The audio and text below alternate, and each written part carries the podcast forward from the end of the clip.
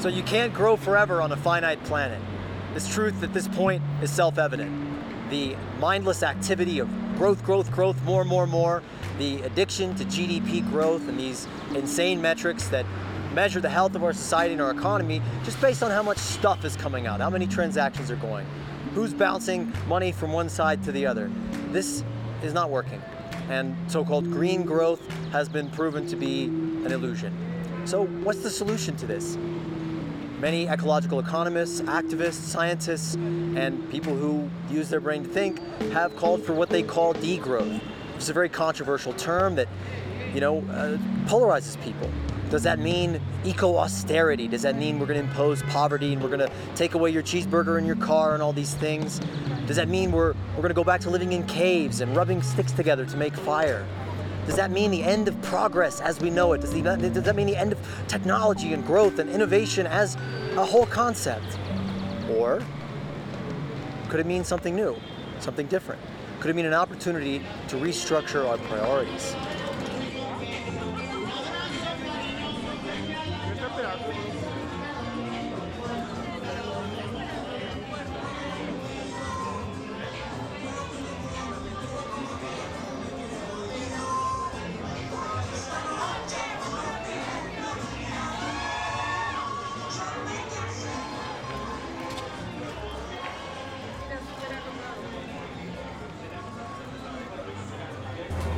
The opposite is true?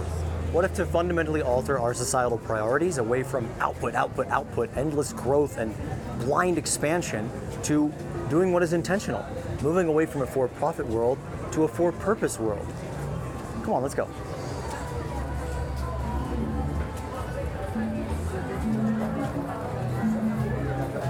This is it right here. We're living on a walkable street, narrow, no cars, just people living in the moment. There's not a lot of extreme energy use going on right now. No one is is burning anything. No one is is, is churning things out. No one's destroying anything. People are living happily. If we reduce our energy demand, we can actually meet needs at a greater level. So you want a smaller cell phone. You want a smaller bill at the end of your meal, right? So these are the kind of reductions that need to happen. The decommodification of everything in life to move away from the wheels of this endless market activity so that we're doing things intentionally, on purpose, based on our actual needs, not the, the demand of the endlessly expanding game.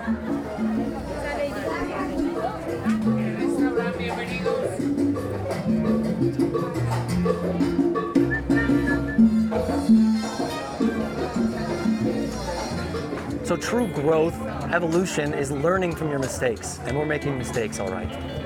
So our very attitude to change and new development is of a toddler saying, no, you can't tell me no. When in reality it should be, okay, fine, let's grow up. Let's upgrade everything in our life. Let's redesign our environments so they're actually based around our needs. Let's start using more with less instead of just throwing constant chaotic production, development, destruction into the world and hoping that it meets our needs when we know that it doesn't. I'm here in Bogota, Colombia, a place with much lower GDP than the United States. It's a city with millions of people living in it, but it uses drastically less energy than other cities of similar sizes. There are great public transit systems. It's walkable. The climate is nice, so things are designed to not need air conditioning and heat. So the city is designed to be connected to the environment that it's in. That's really what we're getting down to. Designing things in an intentional way, moving away from a for profit world, moving into a for purpose world.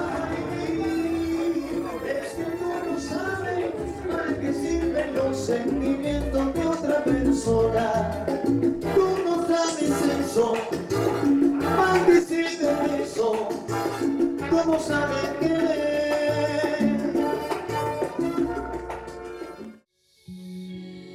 Old world is ending. And we have the opportunity to rethink everything This is a show about the systemic problems in our world. and the real solutions we have today.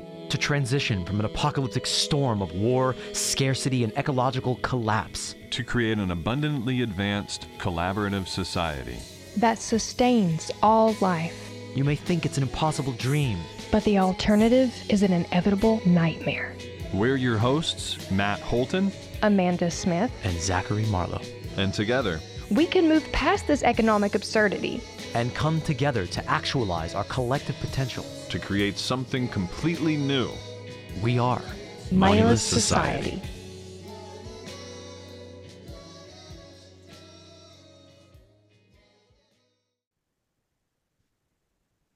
Okay, we are live, and we're here today with the great Timothée Parrique, a I'm a researcher in ecological economics at the University of Lund. Actually, I don't need to introduce you. You just did. Okay. we're rolling. We're live. We're going here. This is the 21st century. We're we're blasting across the, the world wide web. We're using satellites to communicate with each other. We're at our little battle stations. We're we're going. We're going. All right. So Tim is uh, an excellent researcher, an excellent voice of sanity in a crazy world that's destroying itself uh, at an ever rapid, uh, rapidly increasing and accelerating pace. And I think that is the essential thing that we're going to talk about today, which is the idea of degrowth, of scaling back, slowing down, chilling out, telling the economy to smoke a joint and go out on the lake. Basically, that's what we're doing. That's all we're advocating here. It's not that radical, right? So, Tim, uh, you can start out maybe just defining degrowth and talking about kind of where we are in this movement, what that means, and why it's not really such a scary word to begin with.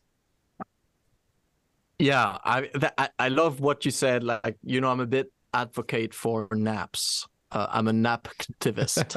I think everyone should have the right to have naps. Uh, I've been conducting so some nap nap activism myself, just doing outrageous naps in uh, public places at universities to raise awareness about the need for sleep.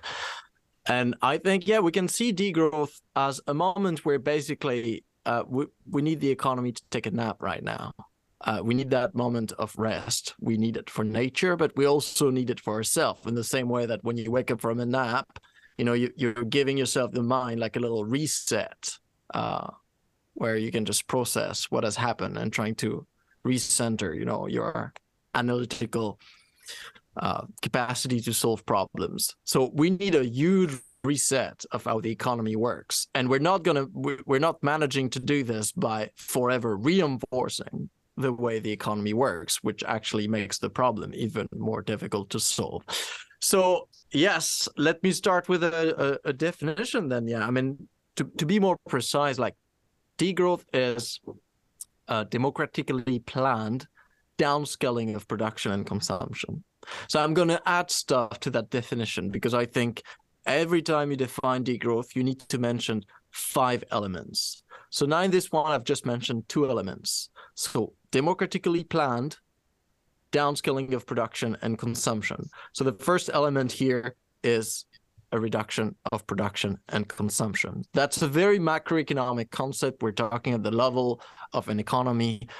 You want to compare before and after. After the transition, you want your levels of production and consumption to be lower. If you measure it with GDP or any aggregated measure of production, you want that to be smaller.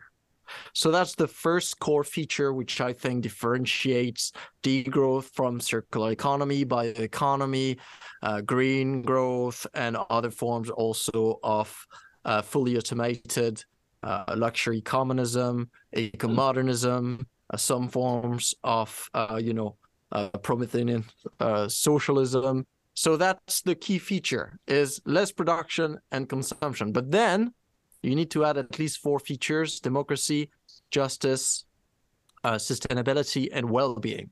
The first one I said it's democratically planned, in the sense of degrowth is a voluntary, uh, self-conscious, organized transition. It's not like like a recession where you're trying to grow, but you don't manage to, and so your economy topples over. You get unemployment, you get poverty, doesn't function well. No, that's not like this. It's not an amputation, it's rather like a diet. So you're planning to purposefully, we'll see why, for environmental and social reasons, you want to slow down your economy and you want to control the way you're doing that because you want that uh, slowdown to also achieve uh, a, bunch of social and ecological objectives. And so the first objective is really to lighten environmental footprint.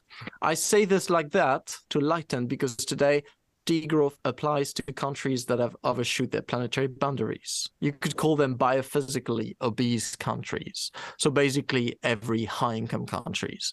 These countries, they've tried to reduce their footprints while growing or while remaining uh, the you know sustaining their economic size they've not managed hence you know that kind of emergency break of degrowth trying something new and so the first thing you want is, of course, whatever reduction of production and consumption you do, you need to see footprint going down. Otherwise, you know, you've screwed it up. Otherwise, that that wasn't the kind of that wasn't a well planned uh, reduction of production and consumption. So that's the first thing. Now I'm adding so democratically planned downscaling of production and consumption to lighten environmental footprint.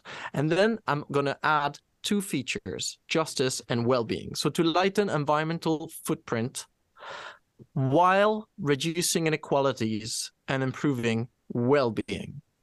So, that has to do with the design of that slowdown. And that has to do with things we will talk plenty about, meaning the social limits of economic growth and capitalism as a system in order to ensure uh, fair access to goods and services and well being in general. So here, the kind of like the core assumption of the concept of degrowth is that we can slow down the economy, which is only necessary for environmental reasons, but which can also be um, an opportunity to reduce inequality and to improve quality of life in these high-income countries. So that's my basic definition of of degrowth. We can start with. So really quickly, um, yeah, I love that. And I, I just want to say really quickly that for me, degrowth is as you said that sort of volley of all those different sort of systems like you know uh anarcho whateverism you know co- you know fully luxury automated communism i think like all of the systems all the beliefs all the um maybe not all but many of these perspectives i think um, are required to create a new kind of synthesis. And that's ultimately what we're trying to talk about here is a systemic change a change to a complex system that we can't just change one element in the way that degrowth is not just you can't just you know turn the knob down on the economy and slow it down. It requires these other complex shifts. And that's ultimately what we i think will sort of discuss through the as we wend our way through this conversation but i, I just want to I want you to address one of the first critiques that I get often, which I think is a very arrogant or ignorant uh, critique of degrowth that it's oh it's austerity it's ecological or it's it's it's it's mm. uh eco-fascist austerity eco-austerity can you mm. can you can you address that that's that's a strange criticism because austerity is basically it's it's a neoliberal strategy that consists in slashing public expenditures in order to stimulate economy so basically to maximize economic growth. And so I, I find it rather strange Whereas if you look at uh, what degrowth proposes in detail, basically proposes uh, an improvement of public services, a widening of access to universal services like healthcare, housing, energy, uh, food, all of that. So it's it's the contrary of austerity. I like Georges Monbiot that summarized it by saying, you know, it's it's a private sufficiency for kind of public abundance. There's this concept of sort of like communal luxury. Uh, Jason Hickel it talks about like radical abundance. So there's this idea of basically sharing more so that you can improve kind of like widely shared quality of life. And in that sense, it's, it's the opposite, I think, of uh, austerity, which austerity suffers from these um, monomanic obsession for economic growth in the sense where you're willing to slash a public service like education or healthcare, which should be the end goal of any economy. You know, that's what we have an economy for to organize the satisfaction of concrete needs. And austerity is basically we're going to sacrifice this in order to maximize an imaginary indicator, GDP, or even more imaginary, the debt ratio to GDP. And then you're like, well, wait a second, isn't that a bit upside down? So we're sacrificing the, the, the end goal in order to get the means. So I think people that criticize degrowth as austerity, uh, it's a good red flag to know they've not read much about it. Um, and while these was maybe acceptable, like in early 2000s, the concept of degrowth emerged in 2002 in France. So in 2003, 4, 5, people were like, oh, what is this? Is this like austerity? I can understand that people were worried about this. But now we're like 20 years after there's been like hundreds of books and 600 peer-reviewed articles on the topic. You read the Wikipedia page of degrowth, you know, it's it's pretty clear what it's about. Uh, and it's not uh, about that kind of austerity. It's a Ben I like- Shapiro level argument, you know, to say to not understand something and like people are writing whole books about it, like that guy Mike or Leigh Phillips. He's writing whole people are writing whole books about how degrowth is austerity and eco, you know, they're trying to take away our cheeseburgers. I mean, that's really what it kind of comes down to is that that they're being they're they're they think that it's like they're being told no, that you can't keep growing, that we can't keep expanding. I mean, and that's really what it is. You are being told no, we can't grow forever. We don't need to what degrowth is essentially for me is elegance. It's it's uh, ephemeralization as as buckminster fuller called it. It's efficiency. It's the purpose of an economy to reduce waste and increase efficiency to use less resources and get more reward. And that's what technology has allowed us to do. Sorry amanda Yeah. you wanted to jump in there No, you're fine. No, I just love the points that are being made here, especially that um, our friend here has pointed to the fact that what we have now is austerity in all the ways that the most basic needs are, as he said, slashed uh, or, you know, cut or withheld for lack of better terms, um, for at, for at ransom for a prize. Austerity is what we have now. If you think back to the blizzard that hit Texas in what what, was it, 2020 or 2021, and how so many people froze to death, and and then they had these a thousand dollar light bills and whatnot, like having to pay exorbitant prices to access our basic needs. That's an abstract form of austerity, but the direct form of austerity we have is uh, our government and corporations just blatantly holding what we need for ransom, like and just doling it out a little bit at a time to us per how much labor or money we're willing to sacrifice for it. Like that's austerity, but being told you can't have your guns or your cheeseburgers or go to Disney World more than once a year, that's not austerity. Okay. And we just, I just really hope we can all get past this together. And that brings me to the point that I would love to make and a burning question I've had for some time now.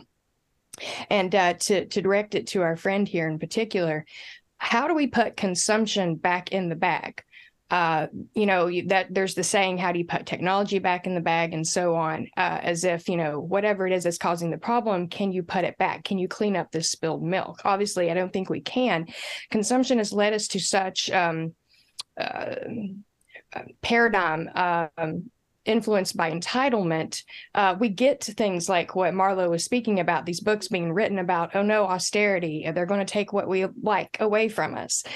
But as you said uh, no, we're going to be sure that you have an abundance uh, of your needs and wants and in a way that is rational and efficient, better for the environment, better for well being, which I'm pretty sure translates into public health. Yes.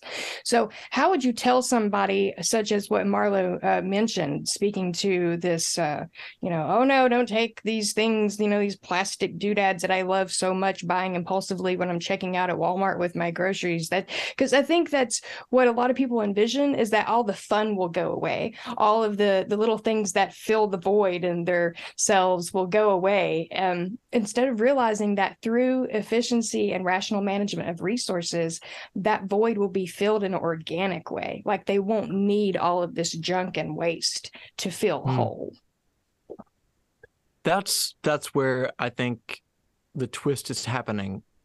Uh, like life, modern life in capitalism is not one of abundance and you know constant joy, and it's at least for the majority of people. Uh, so the truth of the matter is, and that's a fact, and that's where ecological economics is useful. Any economy has a biophysical metabolism. Like imagine your human body, and you know you need to ingest ingest some food and you need to find a place to reject uh, your your whatever comes out.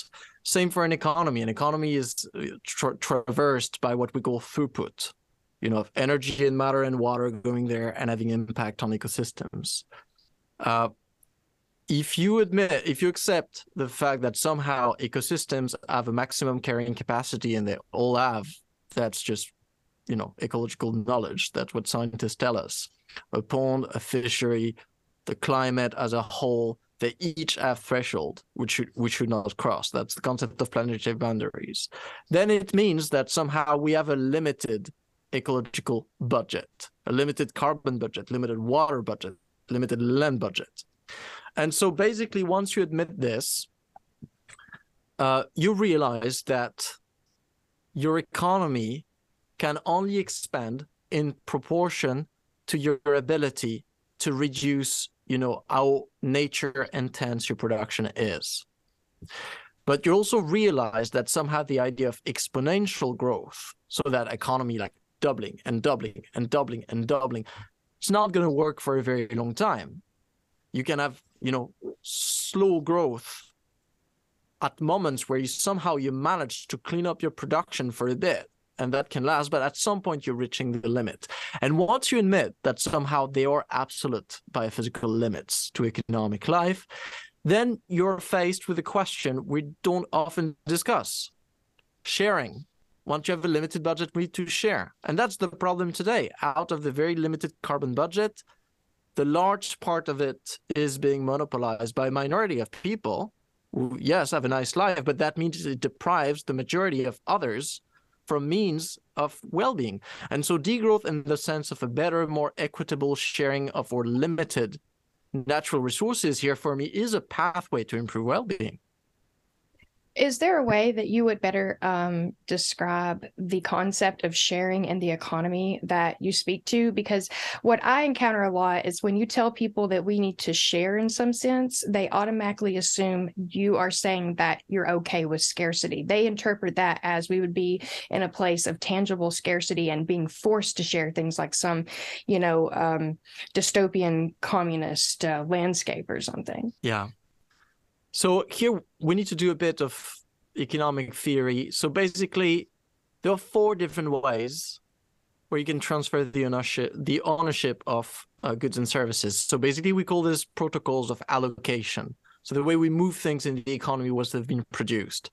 Uh, one way we know very well is market exchange if you want to transfer, like if you want to give me the chair you have in your office, you know, I can give you money, you give me the chair. We exchange that chair. That's transactional. There are three alternative ways of allocating things in the economy.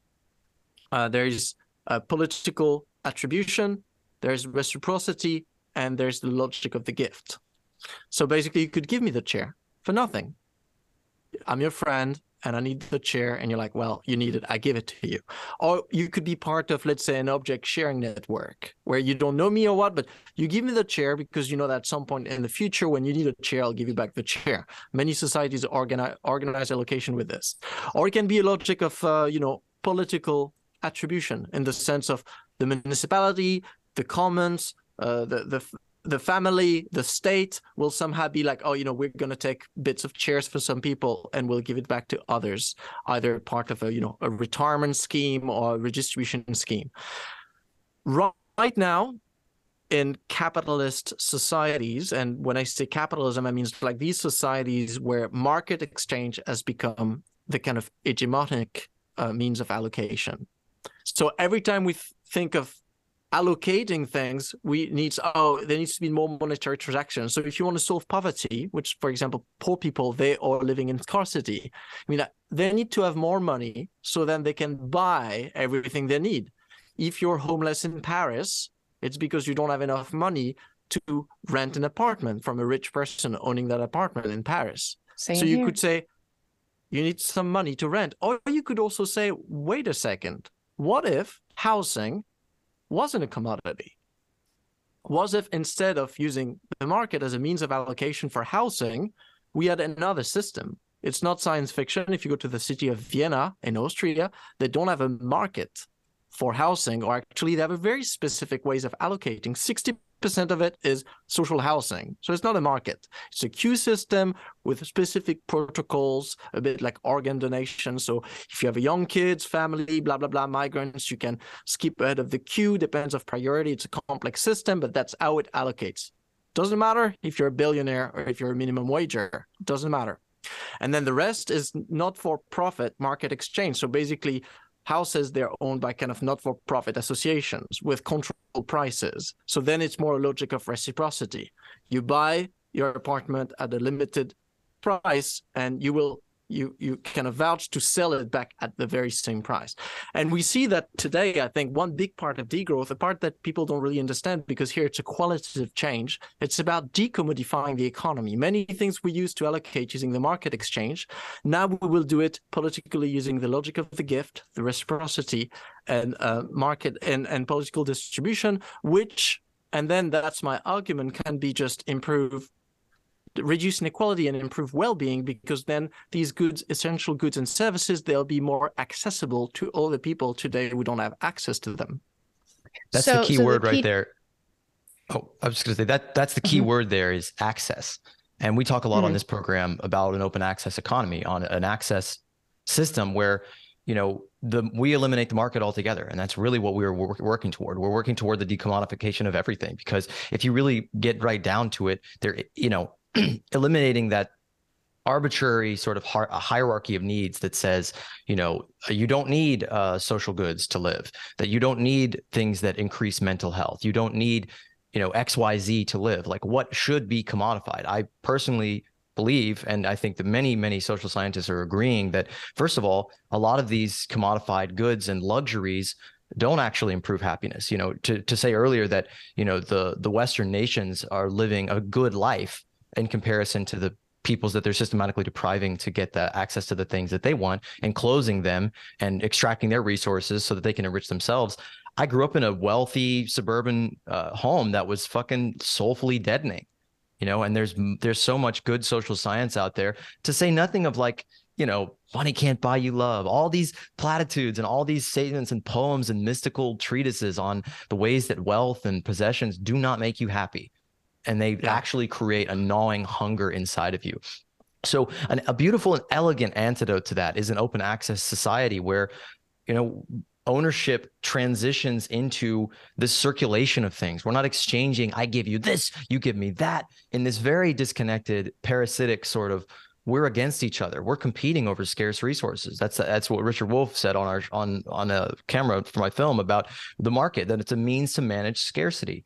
And that I was thinking about that I was going to sleep last night that we have an economic system that is based on scarcity. It's based on competition you know it's based on these mechanisms of of uh, exponential doublings of, of compound interest that's embedded into the system which i'd like to talk about in a minute. But you know we have this system that's based on competition over scarce resources. We fundamentally in our economic paradigm neoclassical economics does not understand well first of all it doesn't understand things like love. This this little kitten that's running around out here terrassing around the place causing ha- havoc is immeasurably precious but to the market it doesn't exist unless I'm buying hmm. it a pooper scooper. It doesn't exist unless yep. you know I'm buying it food that is destroying immeasurably more you know more value in real ecosystems to make this Beautiful. singular product of cat food that I can give to this thing. Like the market doesn't understand love. It doesn't understand quality time. There is no qualitative analysis in our entire yeah. economic system. And and that's the point. You know, it's here here we need a little like theoretical pause to really understand what is commodification. Because one question i'm asking myself and you have a spectrum you know you have project like uh, the Parecon uh, project. I don't know if if if our listeners are familiar with this economic system uh, uh of of uh, participatory economics, which is basically uh, an economy where you don't have any markets. You know, that's referred to as the kind of market abolitionist people that want protocol of allocation where you don't have any market. Uh, in France, with similar similar. That's one end of the spectrum. The other end is like the full like Milton Friedman free market. Everything is a commodity, kind of Hayek's fantasy. And I think right now we realize that we live in mixed economies where we see that tendencies to commodify more and more things. And i think we realize we've gone too far. And then i what i'm asking myself as an economist is what are the kind of things that should be decommodified? What are the kind of things that could remain commodities? And under what conditions? And to answer that question we need to realize that a commodity is it's i like the the word in french you know it comes from like commode means like something that is handy that is easy that is simplified. So basically, when you take something, I'm sorry, we're going to take your cat as an example, and we want to turn that cat this, into this a cat. This, this cat right here, it's actually a friend's cat that I'm accessing right now. I don't own Isn't this that cat. Jacques? You can't own a cat. This is Arjang Jama, my good friend's But cat that's- Jacques. That's the After thing. Jacques Let's say you know that's that's cat is is unique. It has a name. It has a As they personality. all are. it's it's a living being but like what we can do what we can do is if we want to turn this into a commodity first we need to privatize it. It cannot exist on its own. It needs to be the property of someone. So let's say it's you know we say it's the property of your friend. Then you need to standardize the cat. It can not only be you know it needs to be comparable to other cat like product so we're going to say it's like these i'm sorry it's going to be horrible but No, this is amazing. Standardized life. Standardized So cat-like product. that's you know it's it weigh that much it's got that number of years it's that species of cat. Has cat this many lives. exactly whatever you want standardized once you've privatized standardized it so quantified some of its features uh, that allow to basically disembed disconnect the the unique cat from its unique environment so that it can be compared to all the potential other cats you could sell. Then you can put a price. So it's not a cat. It's a it's a 100 euro cat or it's a 1000 euro cat or it's a 10,000 euro cat depending of its features. And once you've done this you have simplified the existence of a cat so that the cat could fit within a market exchange because a market exchange happens through price signals. So now finally we can make an economic decision. Someone sees the cat and be like, it's a 10,000 euro cat, too expensive for me, I don't buy it. Someone else see it. So you as a seller, you can maximize the price of your cat. And me as a buyer, I can minimize the price of your cat. And through market equilibrium, we hopefully reach an optimal allocation of cats within society. So that's a terrifying vision. What I'm going to argue here is that when you throw things No, that's utopia. That's the capitalist utopia right there. yeah i mean some some people uh, you know would argue that you know capitalism is very good at doing this and if we were to do this with everything organs uh, cats political parties campaign money everything then everything will be for the best what i'm arguing is when you throw things through that machine commodifying machine you strip them of some of their essential features and that's the problem love is being evacuated from the cat all relationship that you have with your friend's cat, what your friend had the history with the cat, goes away because the only thing that will remain is the cat. Its market value. Maybe it's the price tag and maybe the you know it's the name of its species and its weight, and that'll be it. And so what I'm arguing is that for the kind of things whose quality is what we try to cherish. So, for example, when we look at healthcare or education, it's not about quantity, it's not about price, it's about specific human relationships between teachers and their students, between doctors and their patients. We need to be very careful about turning this into commodities. And so, here, the argument is that the more we turn things into commodity, two things happen. First, that muscle up or economic rationality. The more commodities you have uh, around you, and the more time you spend playing uh, the, the the market game, the more you think like a rational Homo economicus, the way you where you want to live. You're like you're not thinking about like I want to live here because it's close to the forest and because I've got my friends in the neighborhood. You're like, oh, that's nice uh, square meter value and it's rising because they're planning to build a subway and you know that's a nice housing investment. Same thing about your studies. You're not like I would love to be a poet because you know my dream. No, no. You're like okay, I can compare like the wage I'm hoping to have later on on the labor market, and so I can make the decisions of what kind of job I want to do based on this. And the more we play the commodity game, the more we tend to see the world through the lens of commodity. And then all of a sudden, you discover a new species in the forest, or uh, you have somehow an oil spill, and then you think like an economist. You're like, I'm just going to compare the cost of that in monetary terms. And here we evacuate all the com- social ecological complexity of life, and so we impoverish I think, the way we see the world. That's the first risk, which is more on the analytical side, on the social kind of imaginary side. The second is very practical. The more commodities you have around you, the more you use market exchange as a means of allocation, the more you're dependent on purchasing power, which is a huge problem if you have an economy uh, with high levels of economic inequality. Mm. And so that means that if you need money to access housing, food, healthcare, uh, social relations, the fact of having a cat or not, you know, these kind of things. You need money for everything. If you don't have money, you don't have a life. You're out. Okay, which is a problem compared to a society, let's say, where you have universal access to at least healthcare, education, these kind of stuff, uh, universal access to, to cats. Uh, then compared to that, you have a bit of an independence let's say you, you you lose your job or let's say you decide to be a poet for a while or take care of a you know a, a sick family friend and you don't have an income for a while you're not going to be excluded totally from society compared to a, comp- a society where everything is commodified. And i think if we want to defend the argument that um, the economy is a means for well-being and so so it's also a collective forms of organization we cooperate into the economy so that we can you know work together to achieve something we could not do on our own. Uh, i think it's a pretty nice ideal to go towards broader and broader universal access to goods and services as we move on. This is the kind of way you measure the performance of your economy. Oh my economy is so performant that if right now i fall sick I will have access to good quality healthcare, will not fall into poverty, you know, these kind of stuff. That's how you measure like the resilience, the ability of, you know, sustained high level of quality of life regarding the uncertainties of life, which I think capitalism and these striving to commodify everything and to make every single thing dependent of your purchasing power is not working, especially for the majority of people that are just more and more in the monetary danger zone. Jacques, Jacques was purring was through the gorgeous. entire. Jacques was purring through the entire uh, speech I think, just now. I think this is an agreement then. Yeah, he he loved that.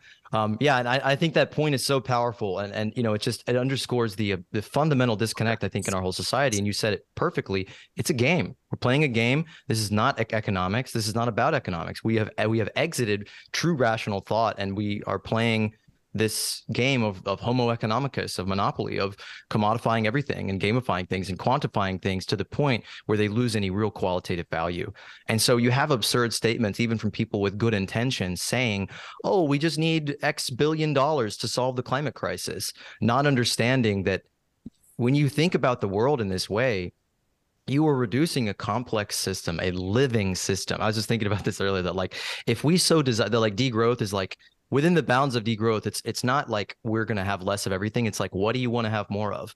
Do you want to have more food that's regeneratively grown that's actually sequestering carbon from the atmosphere as you grow it?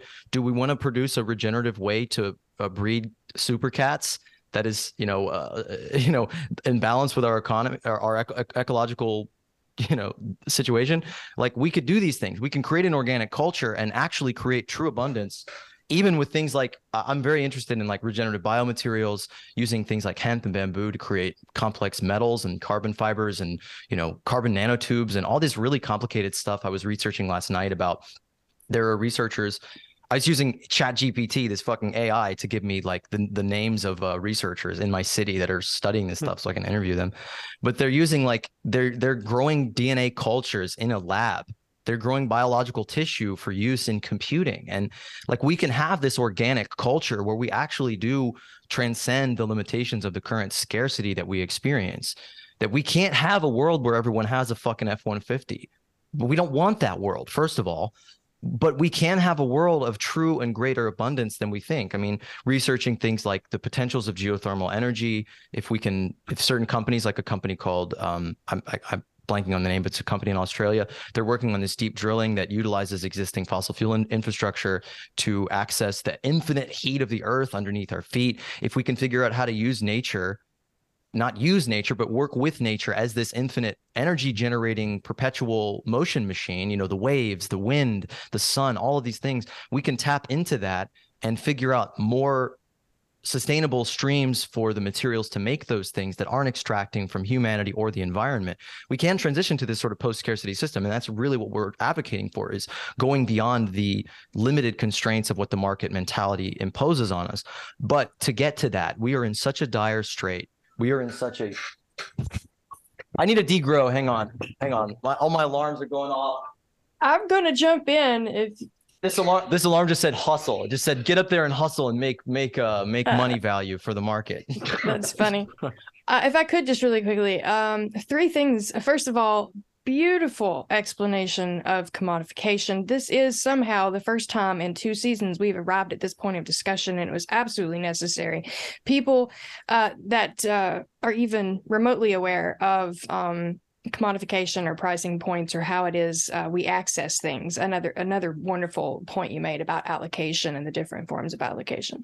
Um, you know, obviously don't always understand the mechanism behind that. And so for people who may be struggling to keep up with this very dense dialogue that we're uh, working our way through today, it sounds like what you're saying is the difference in austerity and abundance is the difference in commodification and decommodification. And um, seeing things through that lens, understanding that one of the five elements, as you said, right, five elements of degrowth is to decommodify uh, things so that access becomes more open, right? Um, and so that to me is kind of the summary of what you were saying there for a few minutes. Um, and please correct me if I'm wrong. Now, having said all of that and having us went through that whole dialogue about decom- de- decommodification and open access and sharing and whatnot, I feel like we'd be doing our listeners a huge disservice. And and my and our friend, I should say, Colin R. Turner with sharebay.org to not slip in uh, that plug. And I, I, wonder if you've heard of Colin Turner and sharebay.org uh, because he is, a, a, you know, over there in Europe. Um, and, uh, and, and, and yeah, you honkies like to hang out together over there in Europe. I'm just saying. And I was, uh, okay, so it's early and now I sound stupid, but oh well. No, you um, don't. No, you don't. uh, but no, uh, I encourage our listeners to look up sharebay.org and uh, listen to Colin's TED Talks and really start to dive into the concept of open access economies, where, as our guest here was speaking about, there are other ways to allocate resources. It doesn't have to be through a market, which also, as our guest was saying, as a, is a global hegemony at this point because of capitalism. Yeah, I know. Okay, I'm Appalachian. I, I can't always pronounce things very uh, elegantly. Untrue. I, can I can I give a, a, just a concrete example of that so pe- people can just understand like things we we used to like Airbnb. Mm-hmm. I mean, it's the perfect example of those are evil by the two systems that do exactly the same thing. If you compare couch surfing and Airbnb, so both these are allocation platforms. Try to match people that have you know an apartment you're willing to share with people that need an apartment at a specific moment in time. The two platforms are doing exactly the same thing, fulfilling the same function. We, we, we could live in a world where there is all apartments on couch surfing and Airbnb doesn't exist. We could live in a world where there is no couch surfing, where all apartments are on Airbnb. And here we remember we have this kind of spectrum of a fully commodified society and a fully decommodified society. So let's stick for housing right now. And just the first thing First is to realize the possibility of each system. Both of them are equally possible, like they do the same thing. So, what we have to ask ourselves is what kind of social dynamics do we see in a system organized like Airbnb, and what do we see in a system organized like Couchsurfing? And Tim, can the, I jump in can, real quick here? Yeah, uh, yeah because because uh, I'm so glad you said couch surfing because I fucking love couch surfing is my favorite way to travel. Hitchhiking is my favorite way to travel. Ride sharing, sharing. I love. I'm a sharing buff over here. I love sharing. So I just actually uh, used couch surfing to great success to uh, finagle a absolutely beautiful choice, like couldn't have been better, uh, floor with a mattress to sleep on in New Orleans at the height of Mardi Gras. Like I found a really cool dude. I I looked through profiles. I found this awesome artist dude. Um, I'm gonna plug his name uh, if I can remember it, but um, I'm blanking right now because it's early and we're we're we're accommodating our dear friend here, uh, who's in Europe. But yeah, so I I I it I had this experience with Airbnb where um I was going to rent a place and um ended up not doing it. Didn't go there. Canceled weeks in advance the landlord, the micro landlord was like, no, I'm not going to give you back a refund because, you know, I'm losing out on money, on potential future money that you didn't yeah. even stay in my place. I'm still deserve, I still deserve a cut. I went through this horrible process of like this dehumanized, you know, inhuman antisocial reaction or relate anti-relationship with this commodified housing system that is so parasitic to the housing market because people can buy up a house and they can Airbnb it out and make money off of it without really providing social value. Whereas the alternative is couch surfing. Like I lived in, I, I found this Russian dude in LA a couple like last summer, and I lived in, I lived on his couch for a month, and it was just me and like like six Russian dudes living in this house, and it was awesome. We watched movies together, yeah. we cooked together. We, it was a complete exchange of cultures. We had this really v- beneficial, vibrant, social community vibe that you could never in a million years get from an Airbnb. Yeah. Even even apartments in New York City is like six people who don't know each other. I'm in an apartment right now. I do not know the two and, people who live above me. We're not friends. We have no relationship. Here, I here I, I think there are two points we need to make that are very important. Is like people would say like yeah but on airbnb it it's kind of like it functions better. You can do it faster. There's a high level of trust of certainty all of that. Also you can just have access to apartments when people are not there which is maybe not necessarily the case of couchsurfing.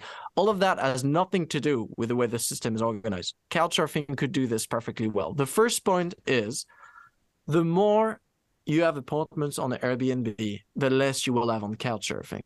Because as we say it kind of legitimate this kind of homo economicus lens. And 20 years ago, you're leaving town for the weekend or the holiday, and let's say one of your friends be like, "Oh, Marlo, you're just not there. Do you mind if we crash at your apartment?" You'd be like, "Yeah, hell yeah, of course." I'm not using it. yourself out. Today, people will have like they'll be like, "Uh, yeah, I could do that," or I could put it on Airbnb and get that amount of money. So even though you don't do it, you always have what economists call an opportunity cost and what I call an opportunity cost syndrome. Whatever you choose, you're always comparing. Oh yeah, I could rent it for free. I could just, you know, let my apartment be occupied by, uh, you know, migrants just arrived in the country that have no money to give them time to settle. But uh, that would cost me this amount of money, which correspond to the money I would have gotten if I had rented my apartment on Airbnb. So here you can see that by removing the possibility of commodifying something, we actually enrich that we reinforce these kind of like the first thing we incentivize we create the possibility for more gift sharing that's the first thing and also uh, so this is for me like it's not only like we need to support couch surfing and all of this. No, we need to deconstruct Airbnb so that couch surfing can thrive. And why is that important? Because any reciprocity sharing network, you know, works well beyond a certain threshold of, you know, critical mass. That's the same for self-organized uh, childcare circles. Same for you know houses swap or couch surfing. It works very well if you have a lot of people on there because you go to a random city and then ah you have access to an apartment. That's great. If you only have like you know 20 people there, obviously it's not going to work, and so you're not going to put your apartment. You're not going to participate, and then that's going to crash. Another quick, really big point here, and this is something I'm just obsessed with lately because I think it's one of the fundamental truths of our society is consensus is that our whole society is based upon consensus. That because a lot of people use money and and play the market game, it's dominant to the point where people don't even know there's other games, even though they're going in between the sharing economy every time they say, "Hey, can you please pass the salt?" or "Can you bump? Can I bum a cigarette?" You know what David Graeber called everyday communism, where it's like someone hands you a tool. That's kind of an experience of sharing. You know, we don't think about it that we don't think about the glue holding society together being human beings sharing things without a commodity Richard Wolff talks about the Thanksgiving dinner. We don't your mo- your mother doesn't hand you a drumstick at Thanksgiving right. dinner and you say, "Ah, oh, yes, five dollars, please." Like that would be that would destroy families. So why don't we yeah. apply that same moral and ethic to the rest of society? And even, I mean, let me give you an even common example. Every single time you find yourself in a queue, like a queue is a protocol of allocation. You go to a shop, you want to buy some whatever. Mm-hmm. and you queue first arrived, first served. That's the principle of allocation. You could mark, you could commodify this, and you be every time you arrive to a place, you Fast have a market pass. for fast pass, and the yeah. one that is most willing to pay will get first access. The second one will get second access. You could commodify this, and it's been done in theme park. But most of the time, we have the experience of the queue as the kind of fair thing to to do. And sometimes, of course, we have bypass. If you have an old lady that come or a pregnant woman, you're like, okay, go first, obviously. And then you can see actually the complexity in that allocation system. And so we and that's I love the fact you mentioned David Graeber because in his work, you know, it always reminds us that the first experience of social life we have is in the sphere of the gift. We're a baby and we're given everything for free. Then reciprocity within the family, where we do things, uh, you know, not based on commodity. And then when we get like early teenagers, we start to understand what money is, then we start to play the market game. But that comes rather late. So it's kind of funny when people say that, oh, you know, capitalism is some part of human nature. I'm like, what? Capitalism is such a small sphere of life, and it comes just so late compared to the logic of the gift and reciprocity and other means of allocation, which if you compare human history have been just so much older institutions and if you compare daily life today is also covering a, a, a larger span than the few hours where we play the capitalist game if I may jump in just really quick, um, you were speaking about the commodification of housing, and uh, I just recently ran across an ad. This is a new one on me. Maybe it's been a while, around for a while. I'm not sure, but uh, it was something that really helped me uh, frame exactly uh, just how dystopian the commodification of everything has become, and how these extra steps we're taking to share our assets, our resources, and whatnot is uh, nullifying any any any social value, right? So I seen an ad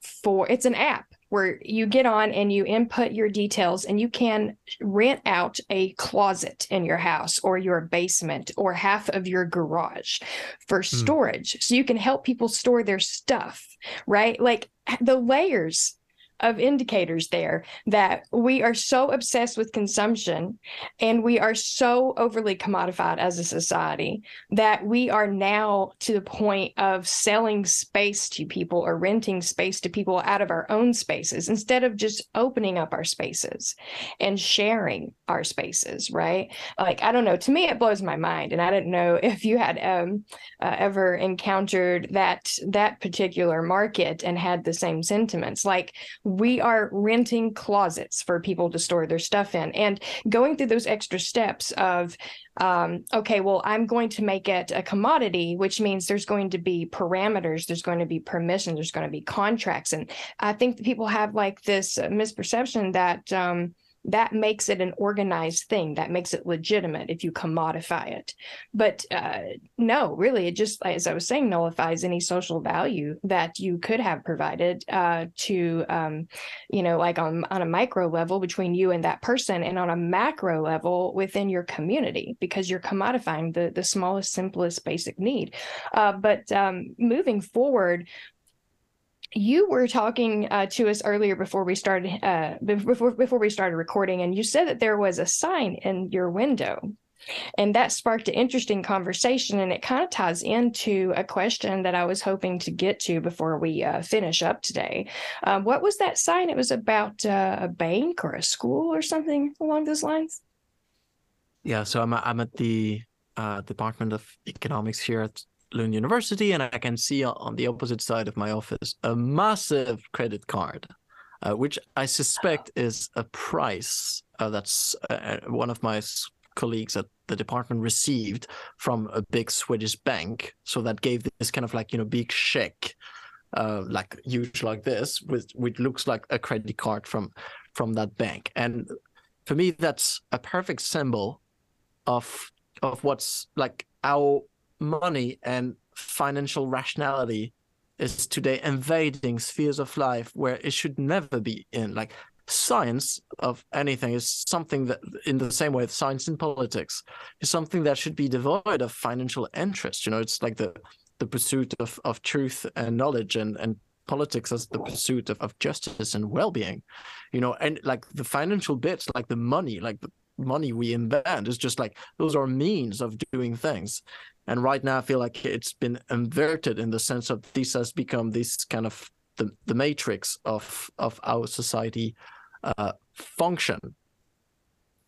And I, I wanted to bounce on, on what you said about this uh, this market for storage space, uh, which we start to see here, which is is doubly uh, tragic because it's also a symptom of how much we accumulate stuff Exactly. that you know Right. we end up being burdened so we need to create new market to store the stuff we've other produced and it's kind of a crisis of, of production then people the funny thing is that they start feeling anxious about where to put their stuff which is one of Mm-hmm. the curse of abundance so here you're like if you're an anthropologist from space watching this like i mean you must be just laughing your ass off you're like That, that is how I feel. That's how I feel every day of my life. That is my role. That is like, humans, that I come from. so stupid.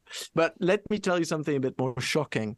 Um, there are now like platforms where you can uh, rent people uh, to do things you want to do, like for example, queuing.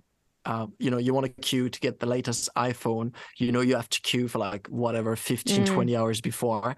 Uh, you're the CEO of some kind of financial company. Obviously, you're not going to do that. So you go on that platform and you can pay someone uh, ten dollars an hour or something to just stand for you. And so that's for me like that's here we've reaching a level of commodification where just human time like time of existence has become a commodity in itself.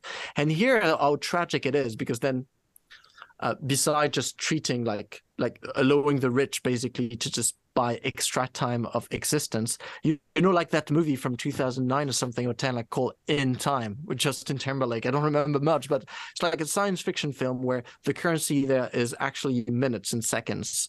And everyone lives until 26 years old and then you can live then after that as long as you have time in your time bank account which is actually in your body. And so billionaires they have like million of years in the bank account so they live forever.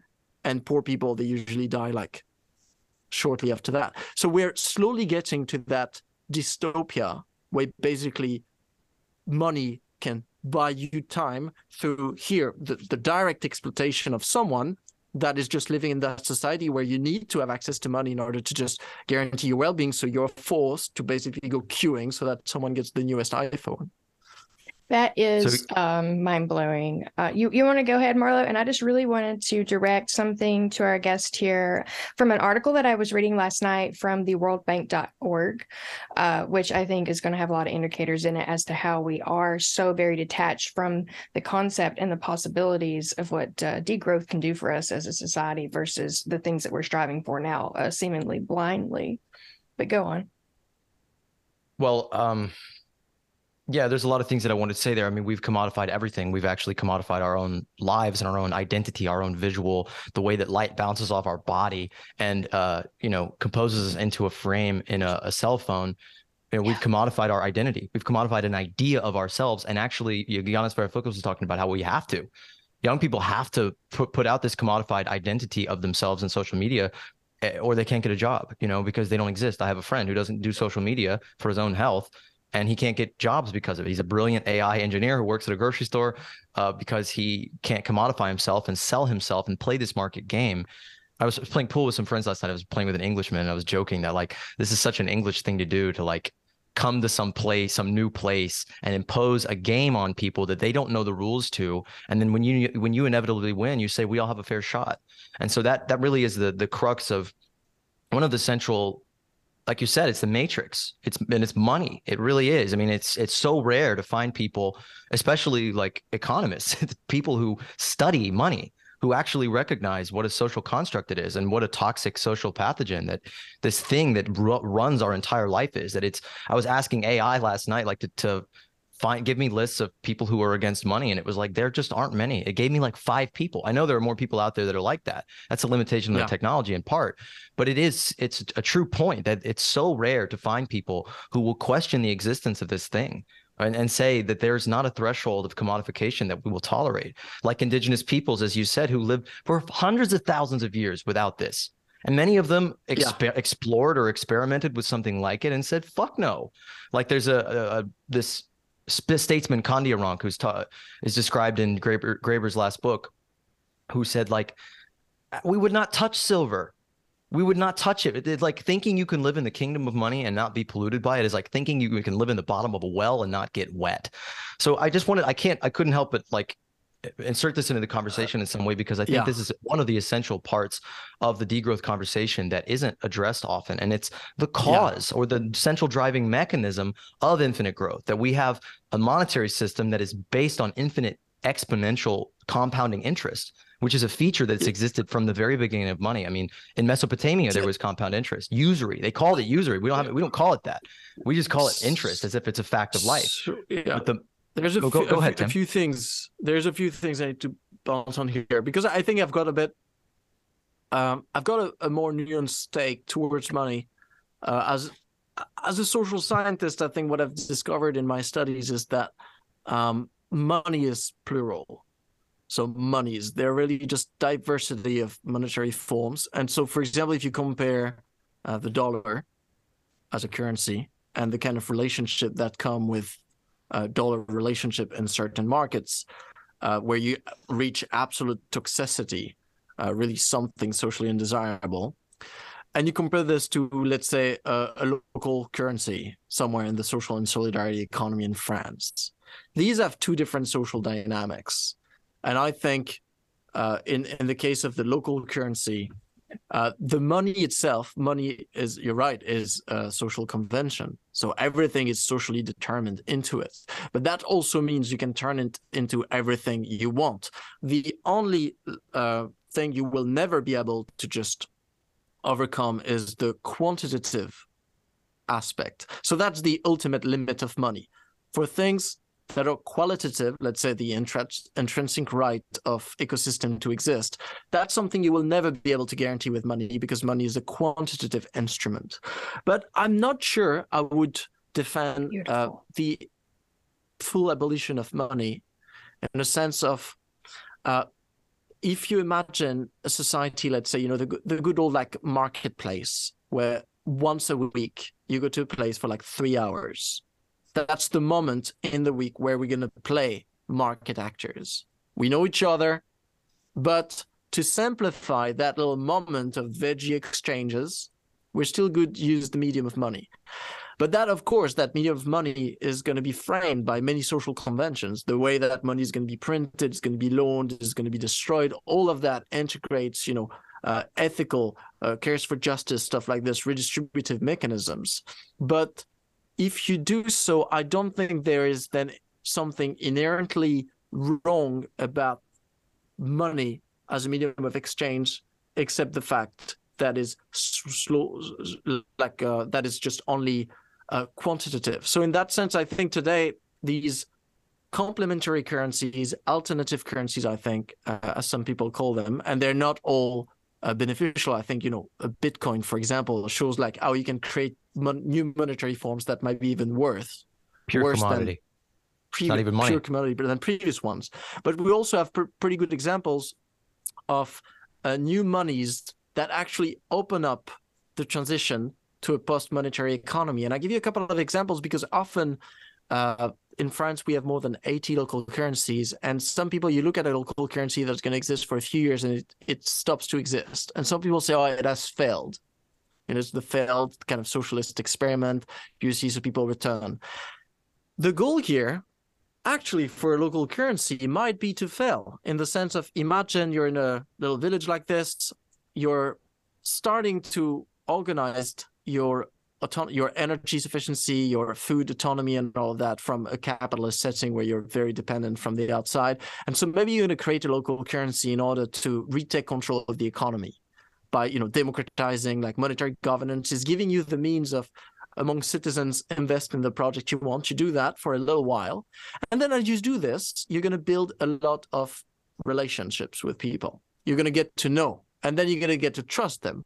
And when you interact with people you trust, you don't really need money in the sense you can have like a, a more like flexible reciprocity network.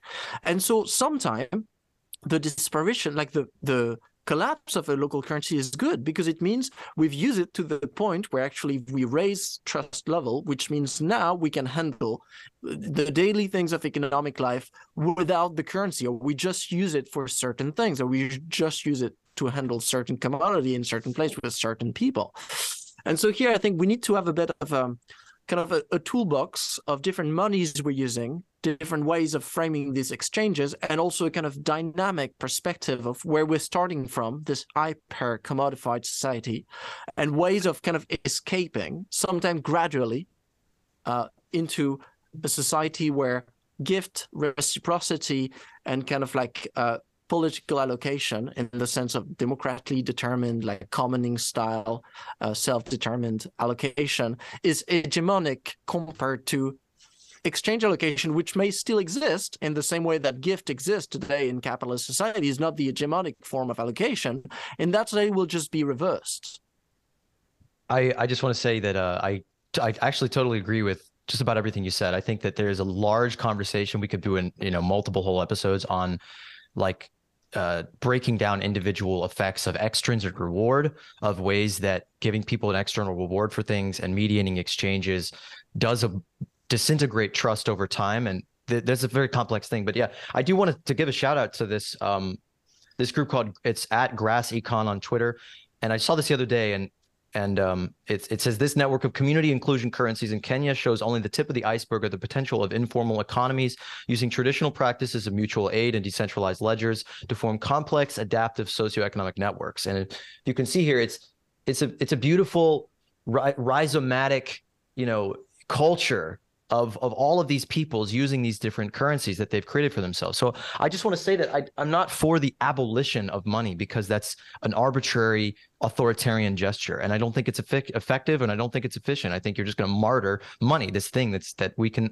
as you're saying, we can make it obsolete. That's what we talk about exactly. on this program. That's our language. That's that's our tact. We're trying to create better systems where the idea of coming together for three hours at a farmer's market eventually just becomes fucking quaint where we're like, we don't mm-hmm. need to do this. We don't need this eh, 16th century mercantile practice. We can design into our atmosphere, into our environment, means for generation of all the needs of life in a regenerative, cyclical, perfectly, you know, harmonious and metabolically balanced form that we can create and design a society that meets our needs essentially for us with you know human participation at every at every turn and you know as far as accounting the actual accounting because that's that's we talk about a resource-based economy because our economic system is is fantasy land.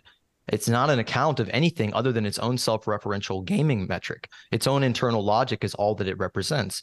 And you know, it's of course a complicated thing. It represents a consensus. It represents you know the stake that the 1% has in its existence. It represents you know the state control that that creates it. It represents all these other things but ultimately it's not an account of our actual resource capacities. And so long as we on a macro level especially we think about this in in terms of trading and barter Whereas we're talking about finance, we're talking about the large calculations and the really the algorithmic filtration system of decision making that mandates what occurs in society. So if we talk about changing our ecological situation and adapting to our changing climate, if we talk about really fluidly adapting to climate change, you know the mechanism of creating money and then you know giving it to companies so that they can solve these problems ultimately is going to be the death of us all. And i think that that's the that's the central thing. There is such a nuance and a, a as you're saying a richness and a beauty and a, of a solution of solutions of millions of transitional yeah. moments and methods and systems and relationships and redefinitions. And i think that there's no absolute that we have to transition in all these areas. We have to walk our way from here to there just the way in the way that degrowth is not the end goal. It's not the end point. It's it's just a no, necessary uh, thing we have to take to get to something. phase. Yeah. And that's a phase, mom. Of the transition. Capitalism is a phase. It's the teenage angst phase.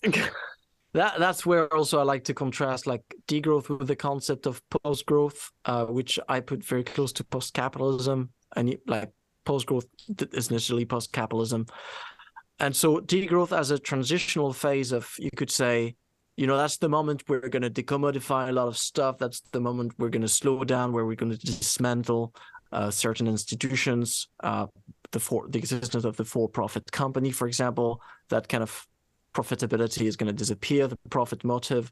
We're going to dismantle like close down certain financial markets. We're going to change that's going to that's the transition. The fucking priest can, brother. I mean it's we're going to do it he to, said. He's a scientist y'all He's also French I mean, and very smart, and he's quite handsome as well. So take it from him. well, thanks for all of that. But we, we need to be, I think, quite uh, lucid a bit about like if you if we're asking for system change and I think today that's the only thing that can take us uh, out of the uh, ecological issues we're in. Uh, we need a, to- a total reset, and so there's going to be some significant changes during that time. But we need to differentiate analy- analytically the things we need to do during that transition moment, and then the thing we, the, the system that will continue working with it in the very long time. So that, for example, when we talk about degrowth and very often people tell me like oh but look this not for profit decentralized nice cooperatives do you want them to degrow i'm like or nice alternative monies and reciprocity networks and stuff like couch surfing i'm like obviously not what these institutions organization they're already living in a post-capitalist future but they are not thriving they're surviving in the cracks of you know the capitalist matrix what we want right now is to give them a space to thrive so that they can continue existing. And we want basically to expand that mode of thinking that these pioneers have created so that we could connect all of these spheres of society together so a full economy could function without the extractivist, productivist, consumerist, commercialist, utilitarist flows of the capitalist system we have today. So that's my first comment. But I, I want to say something very nerdy, and I'm sure people listening to that show are going to love that discussion. There's been that debate in ecological economics since 2013 uh, on the question whether uh, positive interest rate on money is creating a growth imperative. And there's been a lot of I think, misunderstanding of that issue because it's a very complex question. And some people have argued with very sophisticated theoretical models, like mathematical models, that in theory, you could have positive interest rate on money in a non-growing economy.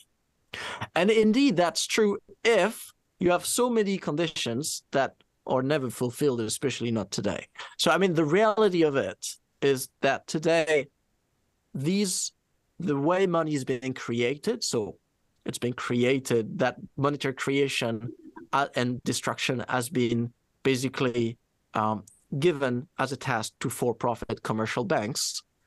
And these for-profit commercial banks they are making loaning and interest setting decisions based on their maximizing their profits.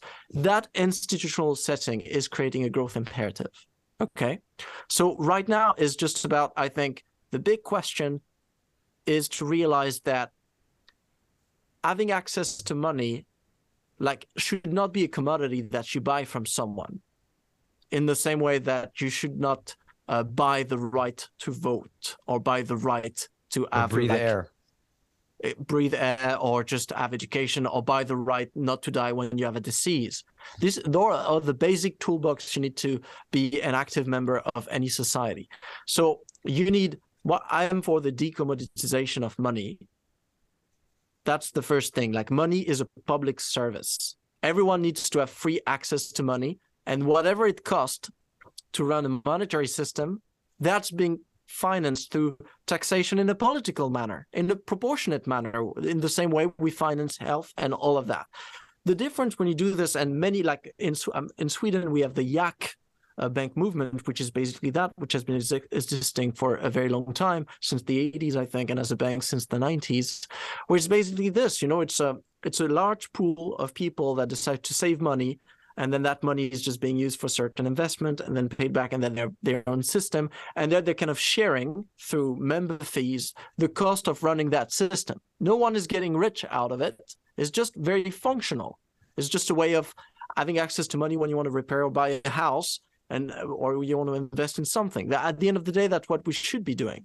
So the decommodification of money today i think is a priority because for the ecological crisis right now we're just we're facing certain tasks where we need to mobilize resources, human resources, natural resources, and actually sometimes to demobilize certain natural resources.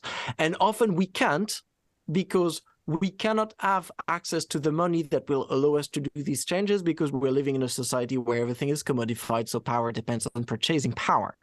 And so you are you will have to convince either the banks or rich savers to give you money in order to do something. But that's not the way to go. It's not going to work that way, and it's not been working in the last few decades where we've been trying to do this. So I think here we need a total revamp, or like, or moments where we decide as a society we create ourselves a purchasing power when we create money and moments where we decide to destroy it so proposals around like the idea of sovereign money as a kind of like more political system to organize the allocation of money, I think is a is a good step. And for me, in my thesis of the political economy of degrowth from 2019, I'm coupling this as a kind of sovereign money as a decommodification of money itself, leading then to a democratic mechanism of allocation where we can decide to even use alternative local currencies to have more precise means of allocation and as as these as kind of transitional instruments to go to, to what we discussed before these kind of post money forms of allocation gift reciprocity that we want to see thriving. Why do we want and i swear i stop talking after this because they, as david graeber said you know that's that's the social glue right there. It's just like is the it's i think when you look at an economy what you see through national accounting like GDP and inflation and prices is give you the impression of what this economy is about. But if you take away trust, gift, and reciprocity, any economy will collapse over days you know like straight. If parents stop caring for their kids for free if you know neighbors stop watching over each other if people stop cooperating stop you know respecting the cues then straight away you're just you have a zombie film. Without zombies that's what you would have. And so if that's true i think we need to invest in our capacity for these relationship of gift and reciprocity to thrive. And today that means opposing the reverse so the the revert trend which is this commodification of every single gift and reciprocal relationship that still meant, manages to exist within that capitalist society if really we ended the show oh, yeah go, go ahead, ahead. go ahead I was okay. going to say real, really quickly. Then we I want to get back to what you were going to say earlier about the World Bank, Amanda. But mm-hmm. yeah, uh, Tim, I just want to say, just from the bottom of my heart, I just appreciate everything you just said so much. Uh, i live for these conversations. I live to get nerdy. I think we need to get into the the inner mechanics of how the world works. But I just totally agree with everything you just said, and and I think it is essential to transition. It is essential for us to not think that we can just snap our fingers. And I was actually gonna gonna retort at one thing you were saying about taxes funding things. I was gonna basically talk about MMT and their perspective on mm. taxation doesn't really fund things. But then I was just thinking about it like, well, we don't actually want the the oxygen that we you know innovate and create and design the world with to to be mandated and controlled by a centralized government. We, we want a system that is truly participatory. We want a fluid decentralized, decolonialized feedback system where all peoples in society are working together to solve problems instead of any central authority. I, I believe that to my bones and i think the social science aligns with that that that that's the most optimal state for human beings to thrive in for us to access collective intelligence for us to create a much more efficient fluid dynamic and complex system like the libertarians say you can you can take interest out of money or or that you can do these things. You can't just do anything. You can't just do anything without existing in a matrix a web a completely integral network of other people other lives other very complex systems coming together constantly. And i think more and more the more i think about this and deconstruct it and talk to smart people and you know take my own brain out and wash it and put it back in i think you know i used to think we have the answers and you know the, the that they're it's so clear and you know automation and all these things it's much more complicated that the, the answer yeah. and the solution is a way of thinking is a way of of constantly deconstructing reality as you see shift. it yeah. yeah and i can i can give something very concrete for our listeners um, so today you know we tend to evaluate our participation in society based on like what you buy and what you produce basically your job but as a little exercise, you know, draw like a map of economic participation that is not based on these two monetary relations. So look at your that's the kind of tool we use in feminist economics. It's very useful because it shows you economic activity beyond the prism of money. So look at your day 24 hours and look at every single moment where you participate in the creation of some kind of value. Okay? can be something very abstract. You know, you, you just you, you bring your kids to school, or at some point you're gonna, you know, uh, correct a Wikipedia article. You're gonna give, you know, review your friend's book. That you know, all of that. You map it out. When we do this, we realize that actually, uh, the creation of value is very much decentralized. Is these very complex uh, systems, but the creation of monetary value, on the other hand, is very centralized. Uh, so we have these we tend to think people very often, you know, they, they come at me and they're like, do you want somehow like centralized state, state planning, planning because capitalism is a decentralized way of organizing the economy? I was like, not, completely not. Today's economy is planned. it's planned by, you know, a minority of, of wealth holders. 1%. Like you go to the supermarket and Less. uh, the people that own that supermarket and the manager of that supermarket have decided what you can buy and at what price. So it's a plutocratic form of planning where allocation is based on purchasing power. I mean, you know, when I explain this in a room, I'm always asking, you know, raise your hand if you have a Ferrari. Yeah, usually in the kind of crowds I talk to, no one has a Ferrari. But the allocation of Ferrari, we have a limited amount of Ferraris in society today, and we allocate them based on purchasing power. Real quick, and they're also have a only valuable insofar as they are scarce. If there Mm, were tons of Ferraris, exactly. they wouldn't be worth shit. Sorry, exactly. And same thing, we have a very uh, limited number of organs available for you know transplant. We allocate them, but not based on purchasing power, based on different criteria. So here, I think we, if we want, and I believe in, I think in that ideal of taking back control of the economy for a planning that is more organic, like what people call a well-being economy. So a, a, a planning where when you make decisions of what to consume, what to produce, how to exchange things, how to extract, and to what level, so the way you interact with nature, you always ask yourself like use values question first. So, you know, concrete need satisfaction before you bring the monetary, the financial, the economic in. That thing is just it's it's logistics of you know asking once you've decided the need you've identified an unmet need you've identified people with skills and time and resources and infrastructure to do that you've agreed on ways of doing it in a way that makes sense using technologies that people consider to be uh, you know desirable. You've settled oh, then maybe there's a bit of money going around in order to organize the allocation of certain things.